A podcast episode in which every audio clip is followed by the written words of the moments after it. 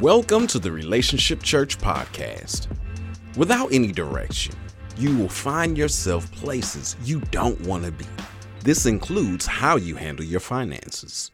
In our endeavor to be a whole life church, this week, Regina Fowler shares with us the principles of budgeting so that we can chart our destination and enjoy the peace God gives when we follow His will. Um, I just want to say before I get started, um, I don't see how we just can't be ready. You know, we had to be ready for what Pastor Neil said after that praise and worship. I just don't know. I'm gonna tell you, I am a planner, and I'm gonna give you guys, I'm gonna tell you guys something that don't tell my daughter, but I will tell you this. Ever since she's about 20, I've been planning her wedding. She's 33 now and doesn't have a husband. I will tell you that also. But I still have her wedding, and I have this um, app, you know, the note app on my phone. And every few years, like my budget, I update all my plans. I love the plan. So I um, started investigating the cost of weddings, and I realized, oh, they're quite costly. So I changed the wedding plan. It's now called the long wedding ceremony because I figure if I'm paying for something like that, people are going to be forced to stay a while. but I said all that to say this is as I was updating my wedding plans this week, you made the list. I said, I want him to sing at the wedding if my daughter allows me to. If my daughter first finds a husband, or doesn't find her, okay, whatever. and then she lets me control the wedding. I was saying, I'm thinking now, who would I want to play? Who would I want to sing? And I'm like, ah, he has to sing. I mean, I don't know anybody better, but there's something about your singing that does something to my soul. And I will confess today when I, yeah, it really does. And I came in, um, something happened over the weekend that actually had me burdened. And all during church, at my church, before it's coming here, I was burdened. I'm like, Lord, I don't know how I'm going to do this today because I was burdened. Two things happened.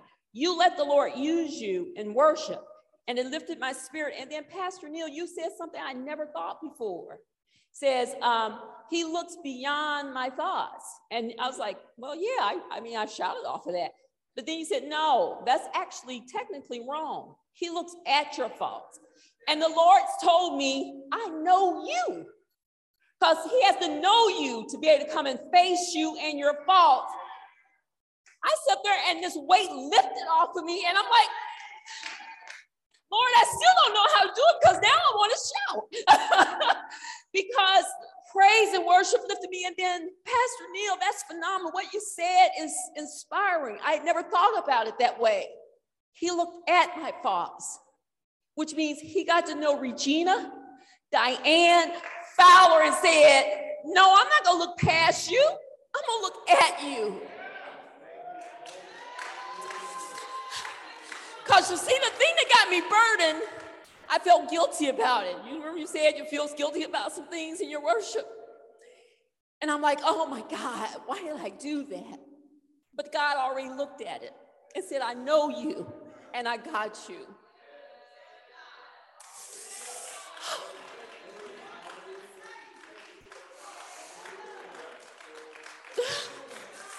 God is good. He's so good. And I thank God for what I received today. I hope that I can give you a tenth of what I've already received. And I thank you for inviting me here because it was for me. And I thank you for it. Now, today, another thing happened. I, I was I was, I'm given the job of budgeting 101, and I think I may have spoken to you guys before that I, I teach classes on this, and budgeting tends to be the part that people like, oh boy, okay, because it's technical and, and it's detailed oriented. And so I was asking the, asking the Lord, how can I, what can I compare budgeting to so I can get the people, get everybody to understand how important this is. So I didn't take my medicine this morning. I have it in my pocket because I thought, well, I'm gonna talk about weight loss and medicines and how, you know, we can go through weight loss. And then he talked about, it. I said, Lord, that guy's always on target with me. There's something we got going. I don't know. but I brought my medicines and I'm like, I'm gonna talk about it because I've lost weight quite a few times in my life, you know, I mean, tons of weight. And then of course I gained it back, but I've lost tons of weight. But when I hit 50 something, you know, I got to a certain point that, you know, I said, I gotta stay out of 200s no matter what. I cannot ever be over that. I gotta stay out of that weight. uh, and I have.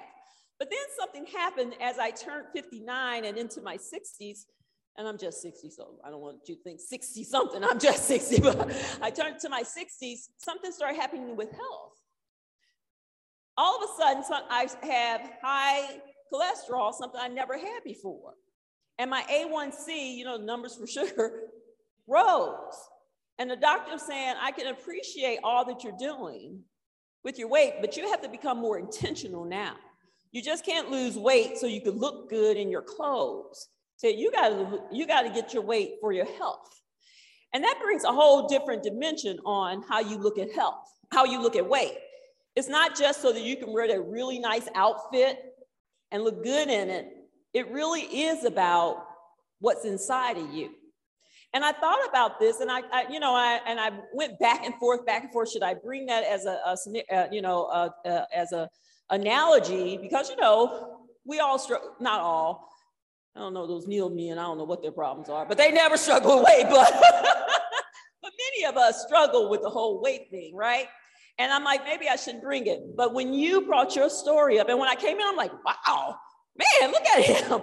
And when you brought your story, I said, no, that was the analogy. It's an analogy I didn't have to give because you gave it instead to talk and you praise God for it. And so I hope that you guys take this conversation we have today with the understanding that this is not just about having more money in your pocket, it's about having peace in your heart about what how you live. And today what I'm going to do is talk about um, really, I'm going to go go through, and I say budgeting one-on-one because this really is just a summary kind of of what I go through in my counseling sessions when I do one-on-one or couples financial counseling to get people ready to take this journey because the journey is long. You know, even with this weight loss I'm doing, I used to, you know, exercise on a treadmill three times a week, 20 minutes, and think, whoo, I'm done. You know, my numbers are down. Well, now I got to do five days a week, about an hour at a pace where I sweat and then I go to a trainer two times a week because I for strengthening, because as you get older, you know, your bones and all that stuff start changing and stuff. And so I saw Jessica there one time. I said, "Well, what are you doing here?" You know, you know, you know how us heavier people get offended when young when, when uh, thin people come in there, like, "What are you doing?" But they're they're already aware. They have to take care of themselves, and they do that. And it is best to start young. And you're doing it now. It's just gonna when you get 60, you're gonna be really grateful for that.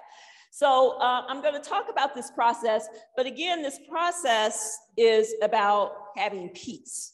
And Dave Ramsey calls it financial peace. And that's what this process is about. And I want you to take it that way versus having money in the pocket just so you can buy the next big thing.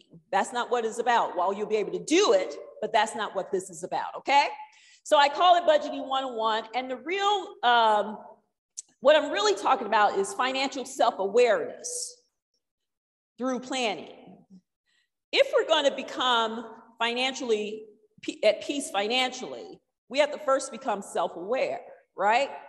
My doctor made me very aware of my health conditions when she put me on the uh, high cholesterol medicine and told me that if I don't get my um, uh, um, A1C down by the time I go back in September, she's going to suggest, you know, the medicine, and I don't want to take the medicine because I don't want to get used to all of that.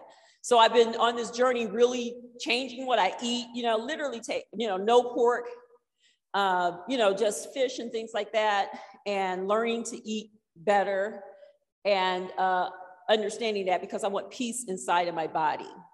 So, but I had to first become aware of all these things. I had to know. And if I never went to the doctor, I would never know, right? I had to go to the doctor understanding that, and I went to the doctor after I lost some weight, made sure that I lost weight because I was going there. But what I did not know is that it's not just about losing weight, it's also what you're eating too. And so these things happen.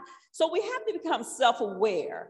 What are we doing ourselves that puts us in these situations? And once we know what we're doing ourselves that puts us in this situation, then we can start planning we can start making a difference. You've probably done a whole lot of things differently, right? As you've lost a lot of tons of weight. So you have to plan for those things and, and do things differently and decide that, no, I'm that's not going to be the same. uh, in my weight. I'm not going to be the same in my finances. I'm going to do something different. So when I counsel people, I go through this process explaining to them is that I'm not trying to make you rich.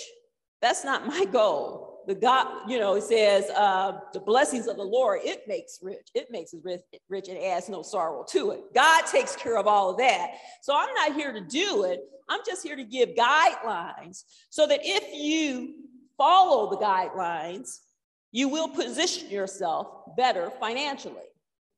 So the first thing we do is that we have to sit down and set, and I have all these, you know, sheets that you fill out, and I don't have those with me here, but these sheets that we set out, and anybody, anybody who wants these sheets and stuff, you could uh, let Pastor Neil know, and I'll email you these sheets. But it's a whole, these sheets that we go through a whole set of questions, and we talk about who you are, and we talk about what kind of spender are you? You know, and if it's couples, I ask, you know, what kind of speak, spender each the, the husband and the wife are. And then I ask, who is the big spender? In my relationship with my husband, I'm the spender. Now, that doesn't mean I spend a lot. Well, I, I can, don't get me wrong, but, but he spends nothing. I mean, my husband could go without spending anything. And I'm not going to just live life and not spend something. But I had to realize that I was the spender. My husband can be satisfied. I love vacations. I love vacations. And I would tell you, I got my booster and I've been out of town four times. I've been to Hawaii, Singapore, Vegas, and New York City. But I had my booster. I'm like, I'm traveling. My husband, he went on three of those trips with me, but he said, You're going to New York by yourself because my son was there. But he, he can enjoy being at home, pop some popcorn, and watch a Netflix movie. And he is completely at peace. Me, I'm like, oh no. First of all, I don't like TV enough to sit there all this time and be okay. So I tend to be the spender, even though I am a wise spender. But I ask these kind of questions. Then I ask, what are your goals? And like, what do you want? Why are you here for financial counseling? And I hear a lot of answers, and some are, I just want to be rich. Or some I heard, I want to get into crypto. I'm thinking you can't pay your bills, but you want to get in crypto. okay. um, I hear, you know, I just want to get my debt paid. And some people say, I just want to be better uh, contributor to my church. You know, I hear all kinds of things. And some people tell me, I just want to live big, you know, so I need to get all this stuff out the way so I can start living large. And so we sit down and talk about the goals that they have because if we don't have any goals, you're not going to do anything. Because usually we live this life moving towards something because you know what? We can't go back. So even whether we want to face it or not we are always moving towards something. Sometimes it feels like we're going nowhere but what you're doing is you're still moving you're just moving in place. So we're always moving. And so since you have to move know where you want to go and decide where you want to go. Now, as church people, and I don't think you guys would, but I have been challenged in churches because some churches are very, what do you say? Um, not old school, but very traditional. Yeah, there you go. And so I've been challenged like, well, well, with all that planning, it's like you don't even have any faith. But once again, you said faith without works is dead and, and, every time I'm challenged by this, and this is one of the things I have, and I write my book about this a little bit when I bring up budgeting in my book because I've been challenged on budgeting. Oh, well, that's just not faith. Well, that's not true. Faith requires work because if you believe in God, you're going to move toward what God tells you to do. And if you are hearing from God, you're going to use the sense God gave you to move to in the direction you think you should go until you do hear direction from God. If you need them. Am I okay with that, Pastor? I don't want to say anything that's okay, good, okay. So you got to move towards something. And if you're going to move towards something, you really need to set some goals. And in this case, we're talking about financial goals. Where really do you want to be? Now, most people who come to me are usually in a whole lot of debt, and they're one of their primary things is they want to get out of debt. They want to get their uh, finances in order to get out of debt. And that makes a lot of sense. And that's, I spend probably 80% of my time working on that. And then probably another 20% of my time working with couples on their retirement for retirement readiness. So we go through this process and we fill out this four sheet form to talk about the goals and where you where you where, where you want to be. But the point of that is to become self-aware of how who you are financially and so that you can um, understand what it's going to take to get to the harder work, which is actually the budgeting, okay? so we go through that process. And then the one thing I do, because the, oh, so far, the only people I've ever counseled are, are people who are in church, you know, our kinds of churches and other churches, but they have a belief in God. And so I do go over what the Lord says about planning. And I just want to spend a few minutes before we get into the budgeting to talk a little bit about that, okay? Planning is not not trusting in God. It's simply not. Matter of fact, the Bible tells us what man builded the tower without sitting down and counting the cost first. So it's telling us how you to build anything if you've not even considered what's it to cost you to do it plan what you're going to do. And we know a couple stories. Uh, one is about uh, um, Joseph. Yeah, Joseph. His brothers, you know, uh, put him in the ditch, and then he was the Ethiopian sold him to the Egyptians, and he became a slave. But he was such an incredible steward that he ultimately was the second man in charge to the Pharaoh.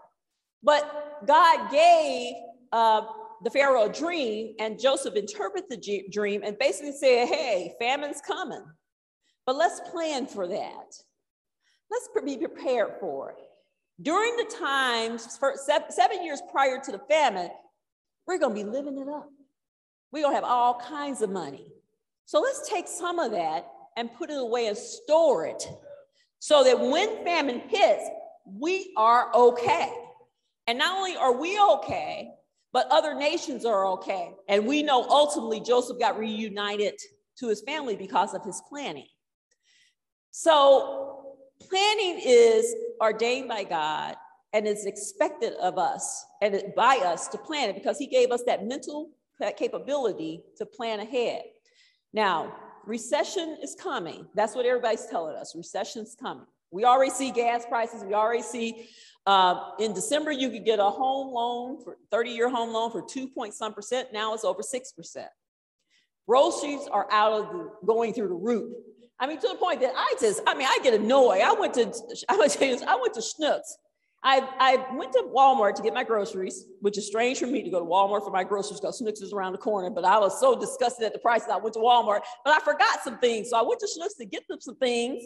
And those few little things that Schnucks cost me the exact same amount I paid at Walmart for all that other stuff I got. I was so frustrated. I told that manager, I'm not, and then they didn't want me to, because I had, it was a lot of stuff, it was a few things, it was a lot of stuff, but they didn't want me to go through the self um, checkout lane because I had a lot of stuff. But I don't like their baggers, they're terrible. So, you know, so I'm anal, yes, I'm anal. Okay. I like to bag my own stuff. And so I went through this, and they was like, well, you're not supposed to be in this lane for that. I told them, I said, listen, your grocery's so high. You know what I'm gonna do? I'm gonna go to Walmart now for three weeks out of the month and only come to you one day, one, one, one time a month. I'm gonna show Schnucks. and I do just that. But it hit me how much groceries were, and I felt like I was being cheated that for me to get a, a turkey loin from Schnucks for, you know, two dollars more than I could buy that thing at Walmart for. And so I, I so Schnucks is on punishment. I only go to them three times a week, three three weekends a week, and I go to uh, one weekend a month. I go to Walmart the other three, even though I have to travel to Walmart. But hey, it's right next to Sam's, and I get my 10 cent off on that gas at Sam's. but that's just a funny story. But you know, we have to always be aware of what things are and plan for those things, right? And so, since we are aware that harder times may come, during this time that we may have more, we should be putting things away. In particular, we should be settling our debts and paying off as much debts as possible. Because guess what? Credit card companies can raise their rates to a certain amount and they're higher than what you're paying now. And there's no restriction on it once as long as it's not considered usury, which is illegal, they still can raise those rates. So you, we want we, we want to uh, get ready to do our budgets because we want to plan for tougher times just in case they come. Okay.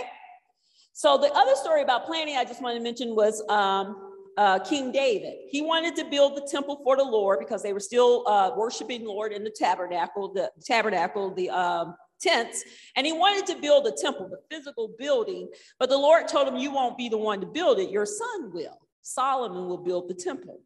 And so, what David did, once he understood that he wouldn't build it, what did he do?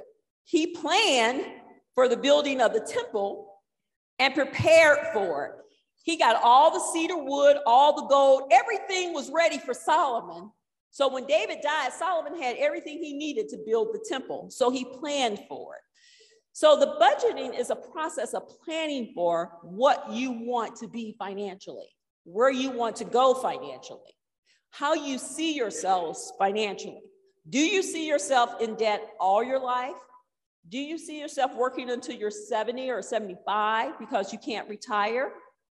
Do you see yourselves as being financially independent, enjoying some things, leaving a, a, a legacy or an inheritance to your children?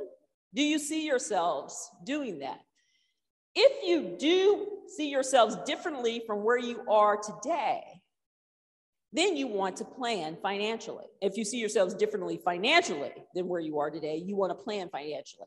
Now, I, my husband and I are in a position that, you know, we want to buy things we can, you know, we don't worry about it. But we do know we have two children. They're adult children, and and and you know, we want to leave something for their children if they have them. Or we want to leave something for our church if we don't have grandchildren, so that our church can be blessed upon us leaving. With those kinds of things, and we have a few not for profits that we really like to support. So we want to be able to leave something to those not for profits. So, with that in mind, even though we're doing well financially, we still have to plan. So, budgeting is a regular process that you continue to do no matter what, just like health weight maintenance. Even if you got the weight off, you have to maintain that weight. You have to keep doing things to make sure you're healthy. Physically, with weight, you still, and you have to do the same thing financially. You have to keep doing things to make sure that you're healthy financially. So my husband and I, we are always aware of what we're going to spend. Matter of fact, Pastor Ryan, he actually created our trust for our kids. And so it's a living trust where we control it and we went into his office. He, we told him everything we want to do, who we want to leave money to, including our God kids, and he drafted all of that. Now he doesn't do that stuff anymore, so we have to go find someone to update it because we are making some changes to it. But because he did the original document, now we're in the process of just maintaining it, and we just have to uh, make some changes to it because my godson, my oldest godson, now has children. And we want to be, they, we want to make sure they're okay as well. So we're constantly updating our finances. And so budgeting is not a one-time thing, it's something that you're going to continually to doing. But if you remind yourself that you're doing it so that you can live the life you want to live financially, you're more at peace about doing it. And it's not as frustrating as it can be, okay? So, as Christians, we should know that God expects us to plan. And the, pl- the purpose of the planning is to position ourselves to where we want to be, okay, financially. So now let's get into the nitty gritty, okay? Because I will say, when I teach this, most people are like, oh boy, this is just so much work. And it is. I will tell you, even for me, when I go through the hug, go through the budget, I'm like, oh boy, here we go again. Because it is a detailed process, especially when you're getting started, especially when you first start doing it, but it is so worth the work. It is so worth the work. And let me remind you before we get into it, my husband and I were in, a, were in an incredible amount of debt, spending like crazy, charging like crazy. And it took us realizing that we are in way too much debt. We are robbing Peter to pay Paul. And what did we do? We sat down and went through this process, became self aware, wrote out some goals, uh, understood what we were doing wrong, and then we start budgeting and realized that, wow, I can change what's happening to me. Just a couple stories. I was talking to, I, I counseled this one young lady who um, she didn't believe she could pay tithes. She, she was always strapped. And so I, you know, we went through the process of, of the self-awareness. And the first step we do is we document. And what that means is that you got to go through at least three months of your spending and write down everything you spend if you're going to create a good budget. Why? Because most of us, when we come to do our budgeting and we're in a financial, you know, we're uh, financially stressed, we have to cut some things. You won't know what you have to cut until you know what you're spending. So you're going to have to spend three months. When I um, have my first session with my um, counselees, I tell them, I need, before you come, fill out this questionnaire, send it to me, but then spend three months documenting everything you spent. Now, if you can do that, you know, without, you know, giving you some time to do it, that's great. Now, all of my older couples who are preparing for retirement, almost all of them can gather their three months of expenses with no issue because they're preparing for retirement and uh, rest. So they have been tracking their expenses. But the people who are in a lot of debt rarely know how much they actually spend. Who are in a lot of debt rarely know what they actually spend. So the first thing is documentation. You have to spend some time gathering what you actually spend money on. Making a list, do it on paper, do it on Excel, but make a list on everything you spend. Keep your receipts. If you use your debit card, you know, track, write down everything you spent on that debit card. If you use a credit card, write it down. If you pay by cash, make sure you keep your receipt because you need to know what you're spending money on before you can create your budget. Because when you're creating your budget, you're going to have to make some real decisions. Because this is the documentation, and why that's important is that it prepares us to make some hard decisions on about, what we're going to do next. So I was this one young lady who said, I just can't give money to my church. I just can't give money to church. I can't be paying those tithes, which is 10%, and it can seem to be a lot.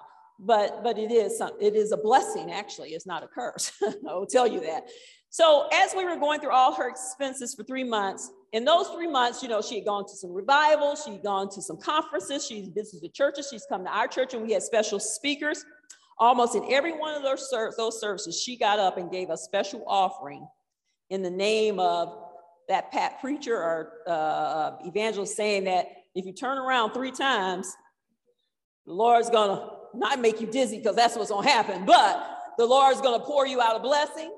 She had done that for three months, over and over, over, looking for God to give her an amazing blessing.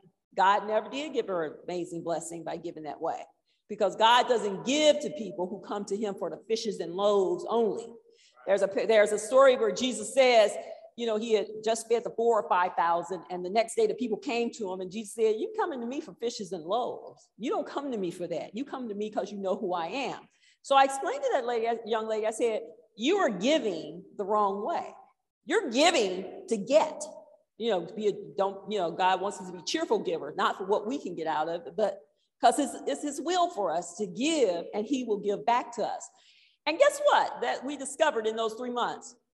All that money she had given added up to the tithes she would have paid had she just paid tithes faithfully. And God blesses the tithe payer.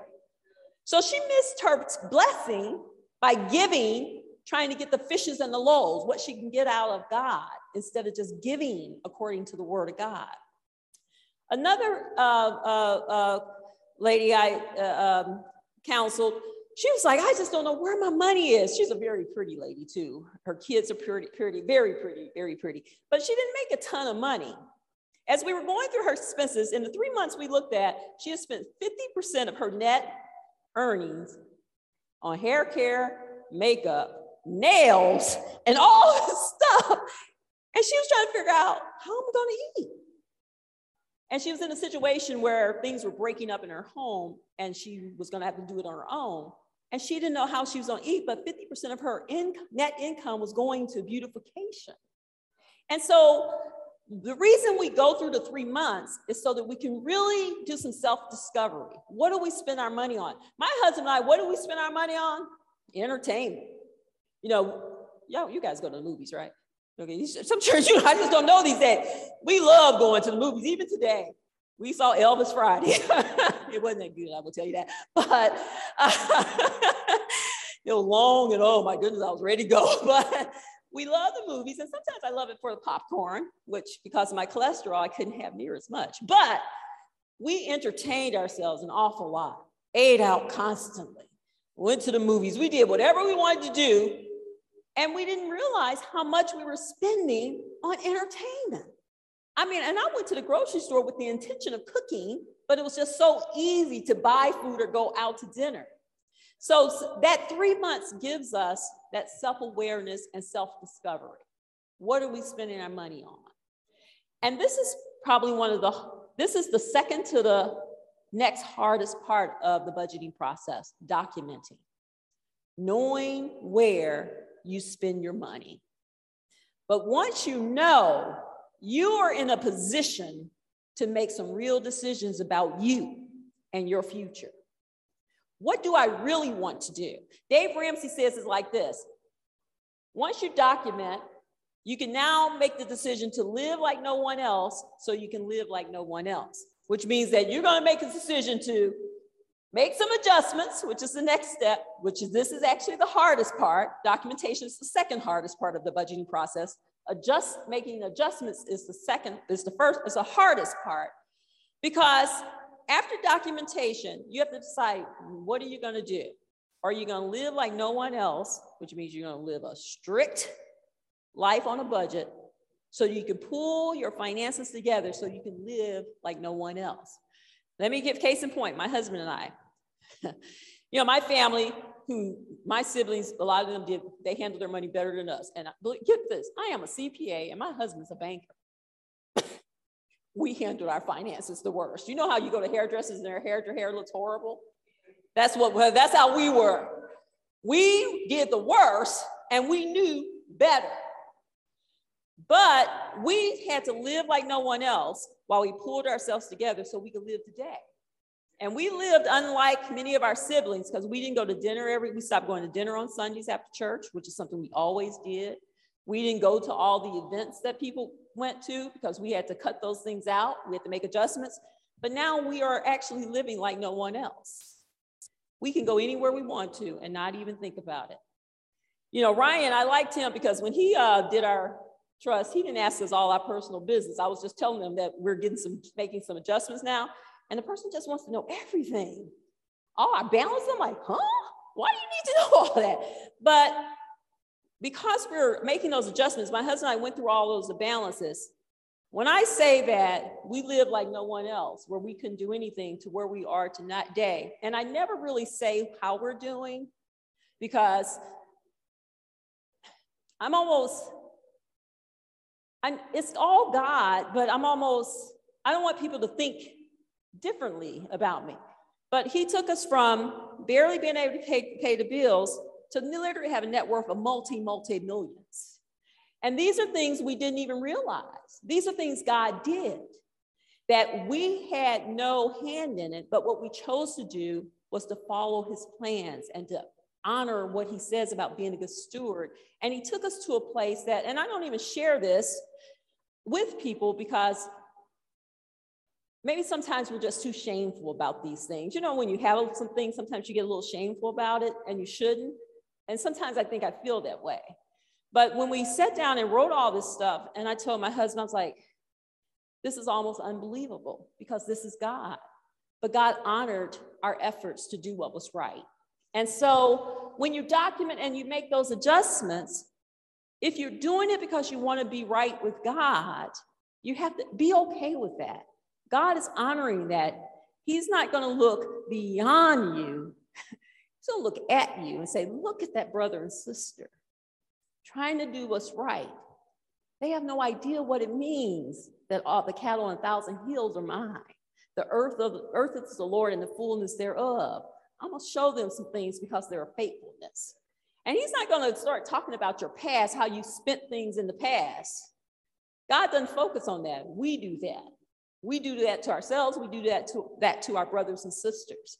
Oh, well, look at her. They can't even go out to dinner. Well, no, I can't because I messed up. But I can today. Matter of fact, I can put on a whole dinner and never think about how much I'm spending on it. So God's not going to look at what you did. He's only going to look at your present efforts and then honor that because you're honoring Him. But these adjustments are hard because when you see that you're spending way too much on clothes, you're gonna have to make some decisions that clothes aren't that important. You know what I mean? When you find yourself going out to eat so much, you're gonna have to decide going out to eat's not that important. My children didn't understand until they read the book why we didn't go out to dinner every Sunday with the family and why we sat at home and you know made fun of it, fun watching a movie or something like that. and ate on a blanket in our in, a, in one of our t- in our TV room, you know, to make it fun. But when they read the book, they were like, "Oh my goodness, I had no idea that's why we did it." We couldn't go out to dinner, but to make dinner fun amongst us, the four of us, we you know put out a blanket and stuff, and we ate on the blanket and made it fun on Sunday, so they wouldn't feel like they were missing out on something. So, and those adjustments are hard. As parents, those are hard things to do, especially when you have kids but you know you want to leave your kids something or you want your kids to be better, right? So you have to look at those things and decide what do I want to cut? So I have this sheet here, and I hope you all, I think you all got it. This is the budget sheet, and like Pastor Neil said, that he can uh, send that to, an email, email that to you because it's in Excel. This is the sheet, and I tried to list almost all the kind of major categories of expenses that we tend to have in housing. And I also have it here.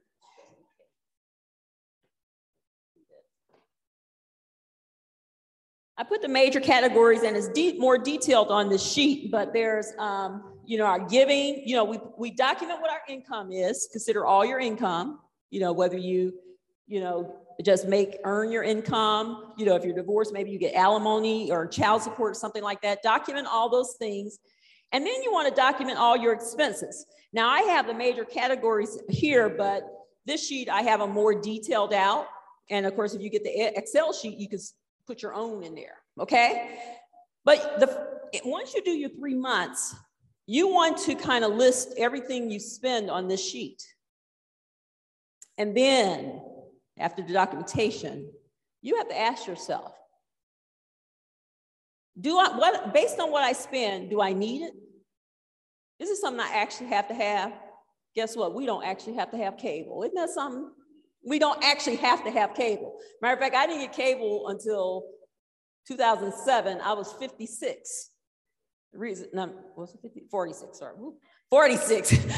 and the reason I have cable is because my husband and I had it when we were young. We cut it out because it was one of those things we cut.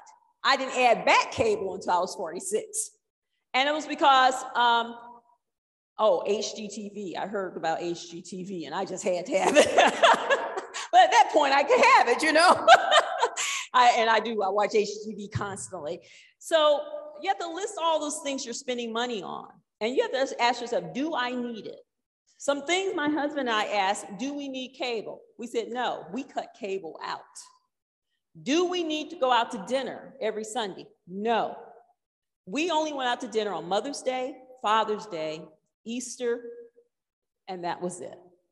Three times a year when we were going through this process, and we budgeted for those. And then we, you have to ask yourself, how many pairs of shoes and how many handbags do you actually have to have? During that time, I had one handbag each period. When one broke, I bought another one. Now, this is disgusting to say. I probably have a hundred or so handbags now. I, would, I wouldn't encourage anybody to do that. That's just excessive. But I don't put them on debt either. And so um, uh, and it was, I tell my, my husband, I just don't understand your handbags. I said, because you know what? I used to buy those cheap handbags. And I remember a couple times they broke off my shoulder. I was so embarrassed. I feel like I'm just making up for that happening to me because I don't have near as many clothes as that. I, I mean, I've just never been a super clothes person, but handbags, I told myself I'll never have another one fall off my shoulder. so, you know, but I cut those out. So I only bought them. I bought one and they were always either black or brown so they could match everything I wore.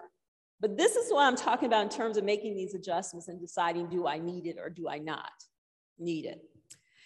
And, and then you have to decide maybe you, you, not, you mark off all your needs and then you have to uh, decide what expenses or obligations or things I'm obligated to. These are not things that are needs. These are things you're obligated to because we get ourselves in trouble. For instance, all that debt. And I would say we probably had 10 or 12 credit cards that were maxed out back then. That was not a need because I, I, back when we were deciding when we decided to change our lives, I couldn't remember what we bought with that on those credit cards. Well, I should say that the furniture, I could see the furniture I had on my my one I had from my, the furniture store. I saw the furniture, but everything else, I didn't know what I bought. I was just using the credit card. So that became an obligation to us even though those things I bought were not a need, I was obligated to because I signed that little thing saying I would pay them back. And then you have to decide what things are wants. And this is hard part because we always classify some of our wants as needs, okay? Oh, I need to go to lunch. Well, you actually don't need to go to lunch. I brought my lunch to work until the day I retired.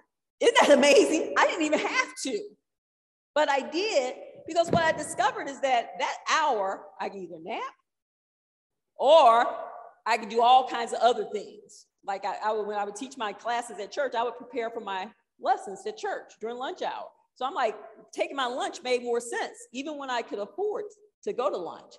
So you have to decide what the wants are. And when you then, after you identified all your expenses and document them and mark them off as needs, obligation, and wants, the first cut you're to make are the wants. But you have to be honest to you about to yourself about what those things are. Okay.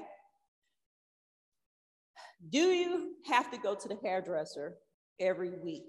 Can you learn to do some things yourselves? For instance, that was one of the things I cut out. Actually, going to the hairdresser, I just started doing it myself, and I would get it clipped by someone else. I would not clip my own hair, but I would do it myself. And even today, well, I do my hair most of the time. I had some young lady who actually, somebody's family member goes to this church. Uh, uh, what's her name? Moore. Stacy Moore. Who, who's who related to her? Is it Stacy? Tracy Moore. Who's related to Tracy Moore? I don't know. Well, anyway, she heard about me from somebody at this church and I counseled her, but she's an amazing hairdresser. So every eight weeks I go to her hair, go to her to get my ends clipped and keep that gray out. but that was one of the things I actually cut out. I just said I wouldn't do it. Um, so once we identify our wants, it's the ones that we have to cut out first, okay? Just get rid of them. And, and always keep in mind that the reason you're getting rid of those things is that you're to live better another day. And you're honoring God by being a good steward, and He will honor your efforts another day. Okay? So you want to make sure that you cut those wants out. And then you're going to need to look at your obligations and say, what am I going to do? How am I going to handle all these debts that I have? I always advise people that if they're like close to like um, the breaking point or close to um, uh, where they file bankruptcy, which I actually don't believe in filing bankruptcy. I will tell you that because we made those, uh, you know, we made those commitments that we pay. What I tell people, and I've worked with people doing this, is call your creditors and ask them to help. I had one young, one lady, she wasn't that young. She was actually, she was, we were the same age, but she called her creditors and everybody dismissed her debt except Walmart. And Walmart said, our prices are too low for us to give you a break on your debt too. she had a credit card. So that was, but everybody else actually dismissed her debt because they knew by looking at her file that she was so close to bankruptcy, it just made sense for them just to get rid of the debt and write it off on their taxes than to have her go through bankruptcy and have them wait for a while to get that write off. So evaluate your obligations. And then when I counsel people, we go through those obligations. I tell them if I think that they can get away with it or not. And a lot of people can't get away with it because if you make a certain income, no creditor is going to say, well, okay, I'll write those off. Like my husband and I, they're like, because you handle your money wrong doesn't mean you can't pay me. You just don't have to figure out how to do it. But there are those people that creditors know that they're going to be at, at the brink of bankruptcy, so it makes sense for them to write it off. So work with your obligations. And sometimes creditors will say, well, I tell you what, I can defer your payments until such and such time. As you're paying off one bill, they can defer those payments and then you can take, once that other bill is paid off, you can add that payment to pay off the next bill. It's called the snowball effect in Dave Ramsey's uh, book. So you have to look at your obligations and decide what you can do with those. If it comes to the point that you cannot do anything with them and your creditors won't help you, then you're to have to make some hard decisions because everything else is a need. You have to live. You have to live somewhere. You have to eat, right?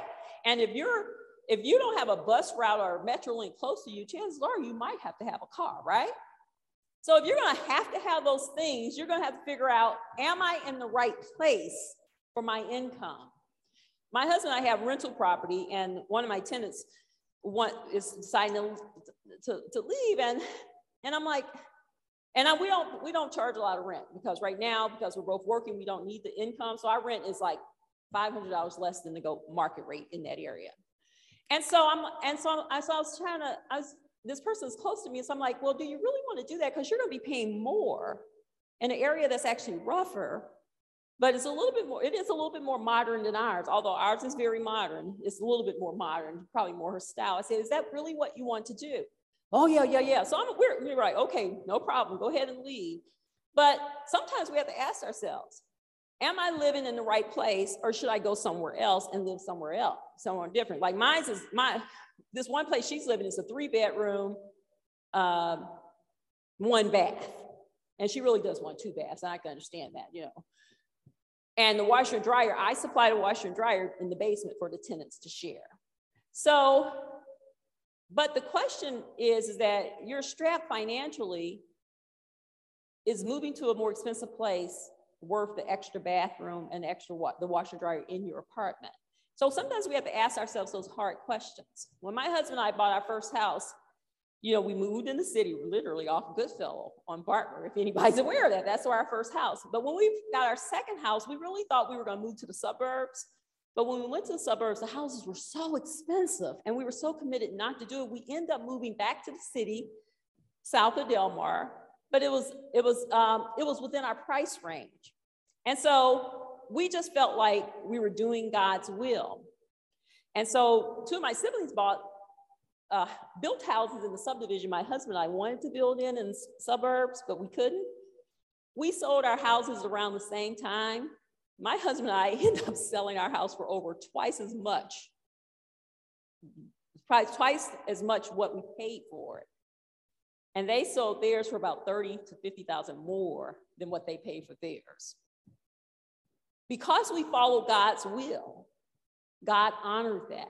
And so when we sold off, sold that, when we sold that house and we had paid, we were able to pay off it, pay the house off before it was due, because we honored God's stewardship rules, and we got the house that we have.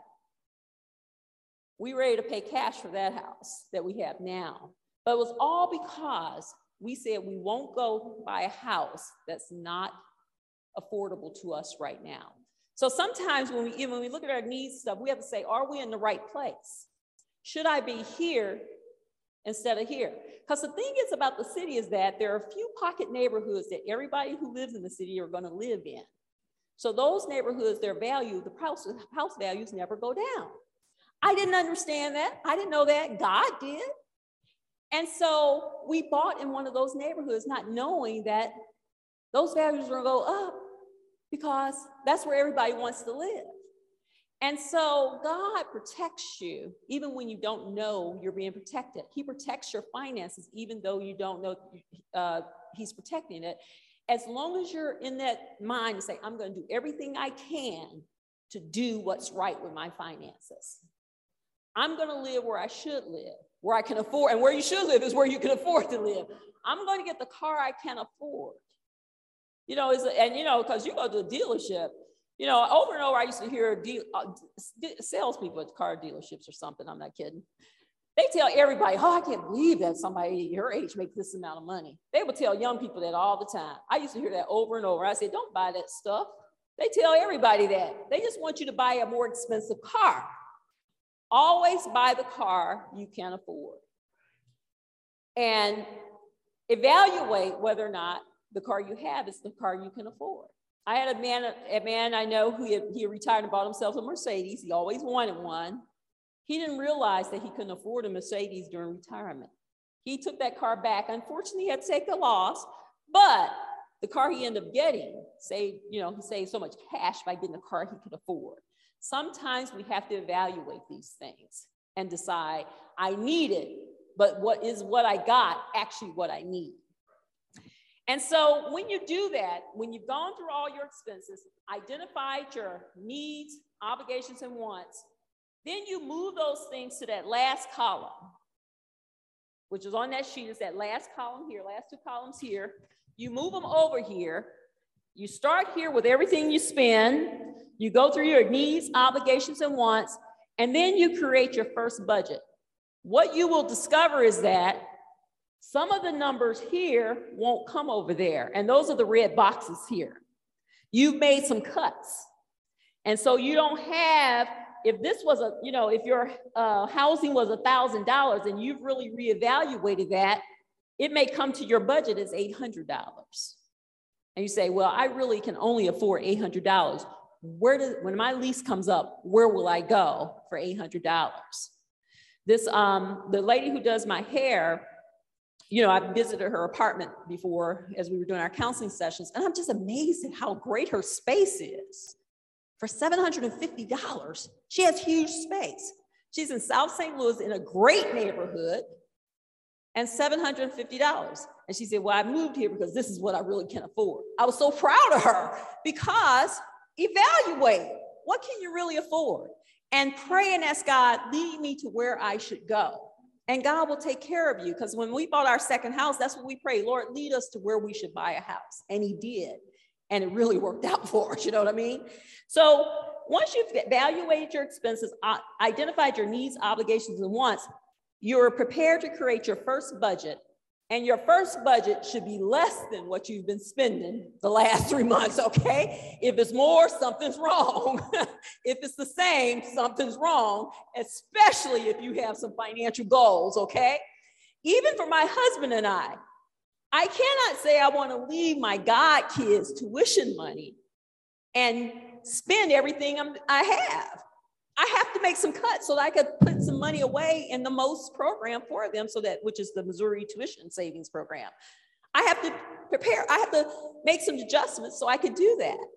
So you want to come to the point where you are, um, get to the side over here, and if this amount isn't zero, you have a problem, okay? It could be negative. This, this number can be, which is your income minus all your expenses, that number ultimately should be zero. If it's negative, you got to go back and make some more cuts, which means is your, if your expenses are higher than your income, you have to make more cuts. There's no if or buts about it. You have to, okay? If it's positive, to get that to zero, you have to ask, what am I going to do with this excess? Am I going to save it and start putting it away for retirement? Am I going to put it away so I can put, save some money for a house? Or another car, you should account for every dollar you have. So when you're done with your budget, it's always zero. Because in budgeting, not only do you account for your income and your expenses, you account for your savings, you account for your retirement. In other words, you account for your future. And this is where people always say, well, that sounds like you just worry and you're taking thought for tomorrow. No, that scripture is talking about being worried and anxious about tomorrow. I have extra funds. I'm just not going to foolishly put it away. I'm going to do something with it. And if it so happens that Pastor Neil calls and say, hey, we're having a building fund, we're trying to raise some money, I say, you know, I'm going to give a $1,000 to him in that. And that happened to me. I was coming from a convention from the PAW. I actually only went to go see the uh, uh, reunion concert of, of the commissions. Yeah, it was really good too. And so I went, and so I was at the airport, and the pastor saying, "Hey, I'm doing a um, fundraiser for a church." So we were able to write a nice little check out to him, and he took it out, put it in his pocket. Then he took it out, you know, about ten minutes later, looked at it. He said, "Oh my God, I didn't know you gave us that much." But so you want to account for every dollar. So even if you don't spend it today, you can do something like that. Or a brother and sister are in need, and they say, "I really need some help." You're able to do that because we know the Bible said he who blesses the poor lends to the Lord. So the God owes you, you know. So you always want to account for every dollar. Never look at a dollar and say, ooh, I can really live it up on this. Ask yourself, how do I really want to live? Do I want to live so that I'm okay today and tomorrow? Do I want to live so I can be a blessing to others and to my church? And once you make those decisions, you're more likely to account for every dollar and make sure it's wisely handled and being a good steward. But I want to make sure you know this. When you do that, the blessings of the Lord are so uh, amazingly abundant it's mind boggling. And it does not happen right away, okay? So we're doing all this work because my husband and I, we were doing all this work because we started um, in our 20s, late 20s. And I remember in our 30s and 40s, we were on track to have a nice, comfortable retirement so we could, our house would be paid off. You know, we'd be able to pay all our bills and stuff like that. No big deal. Something happened when we turned 41 and 40. I think I was 42 and he was 43. The Lord was saying, you know what? You guys have done well so, so well. I'm going to start making some changes for you. And what happens, my husband had gotten a job uh, with one of the banks in St. Louis, and I did not want him to have that job because it was like a, it was one of these venture capital jobs, and I didn't want him. He had a choice of that kind of job or operations job. And I'm a CPA, you know, behind the scenes operations person, and that's what I love. And I really was praying, take the operations job, but he took the venture capital job. Like, oh my Lord. And then a few years after that, maybe two or three years in that group, he got taken out of that group and put into this other group. And he was mad, mad, mad. I mean, he even testified church about it. He was so mad. He thought, he said, he literally said, I thought the Lord smacked me in the face. That's what he said. And I didn't want to have the job either because I thought the Lord maybe had smacked him too. but six months later, he learned that that group that he had been, had been in, all of them got laid off and he had a job. And so we were like, oh, now then I'll shout. Oh, yeah, yeah, yeah. You know how you do. You, you, you, you complain about the Lord, then you shout, you know. And so, but what we didn't know was that God was setting us up for our future. With his other job, the group he was in, we had to make investments into this group in these companies. We had to make investments using funds. And I, that really grieved me. Why? And we could make the investments, but I'm thinking, why should we have to make investments for a job?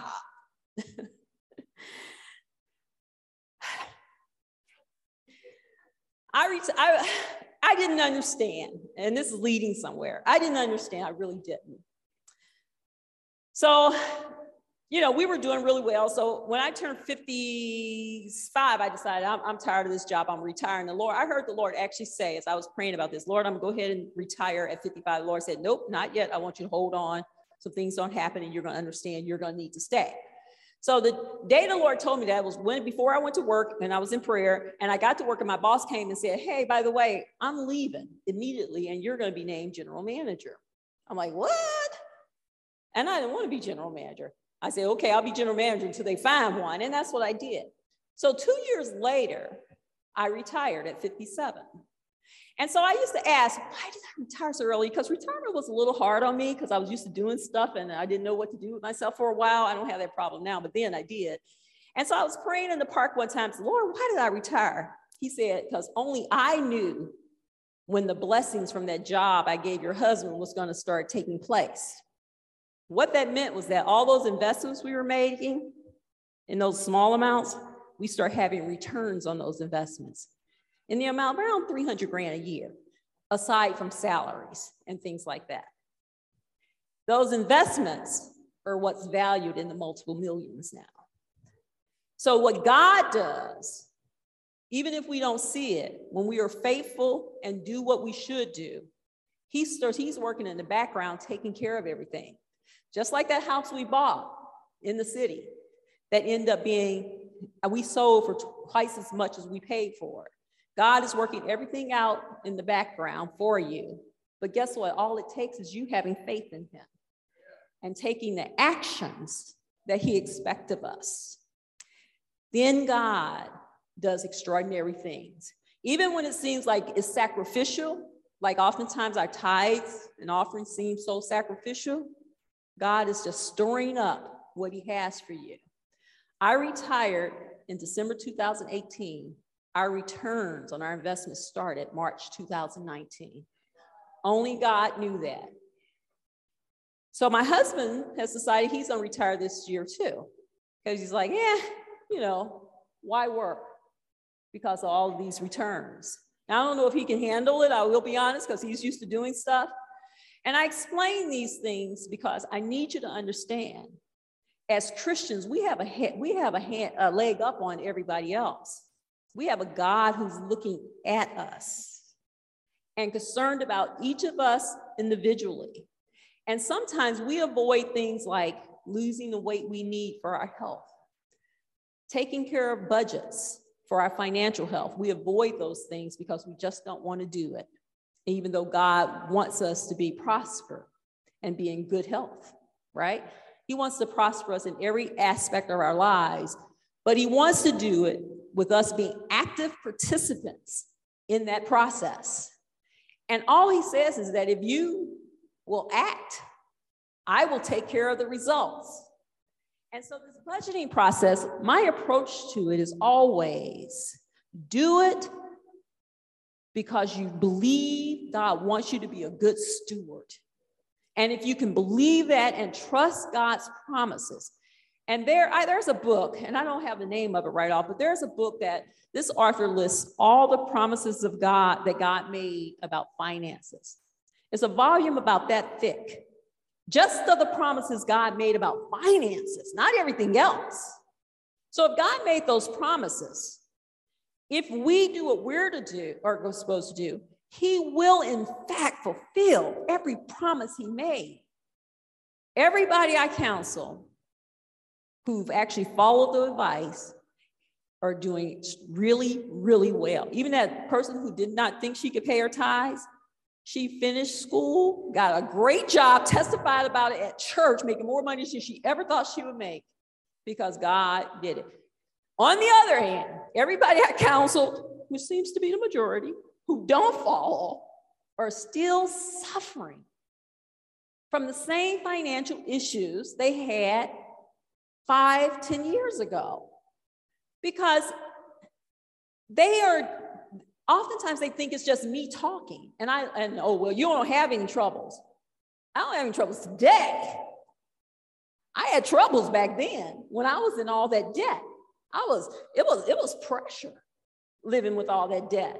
The only reason I don't have troubles today is that I trusted in God and followed his, his, his word and became a good steward, and God just honored it. And that's what I try to really get people to understand. Now, when you do a budget process, just like weight loss, I mean, because I'm, I'm actually eating much better now, but I will tell you, I had a bad day Friday. Those chips were just good. you know, I was just taste a few. Never assume you're just going to eat a few chips. It's just not going to happen. I went back three times and not get a handful, I got bowls full. And I will tell you, they were good, but I won't be eating those chips this week. And the reason I said that is that part of the process is that is revisiting your budget regularly, making the adjustments, and going through several reiterations of the budget process. So you're going to be adjusting constantly.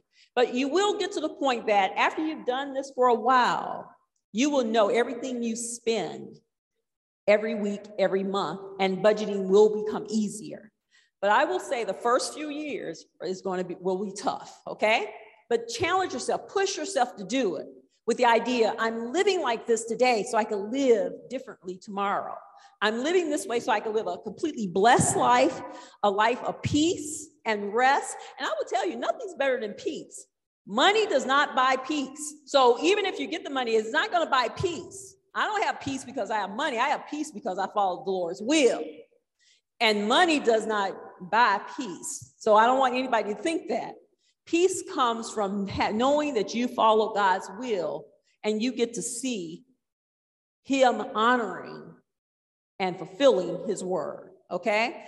So go, you'll go through these iterations several times. So if you take it upon yourselves to take this worksheet and email me to get the goals and all that stuff, and I will send those to you. Call me. I counsel free. You know why? Because I don't have nothing else to do.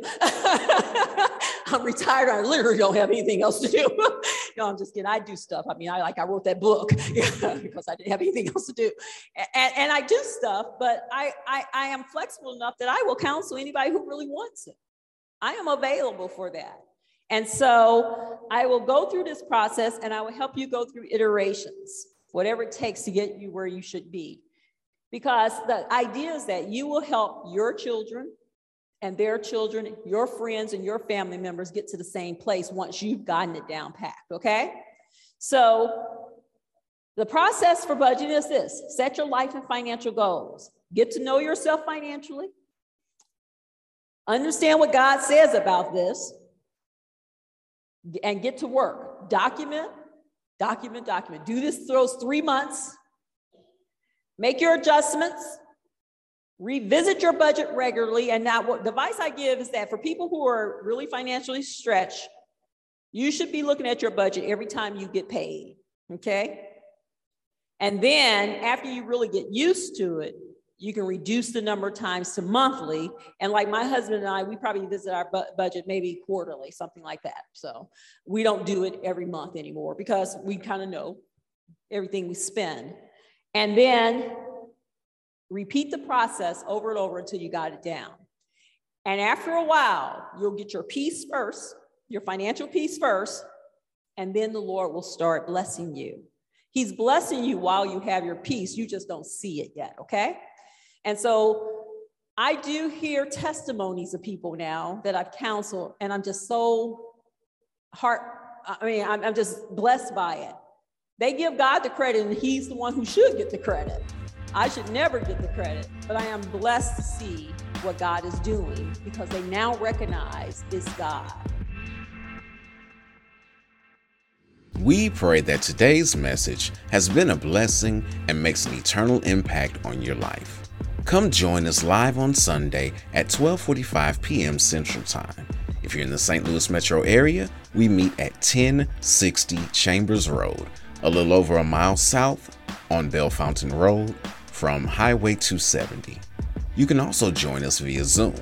The login number is 314 720 8880. You can call that same number to reach someone on our ministry team or text the word connect there to be in the know regarding upcoming events. Again, that number is 314 720 8880. We are Relationship Church. Come grow with us.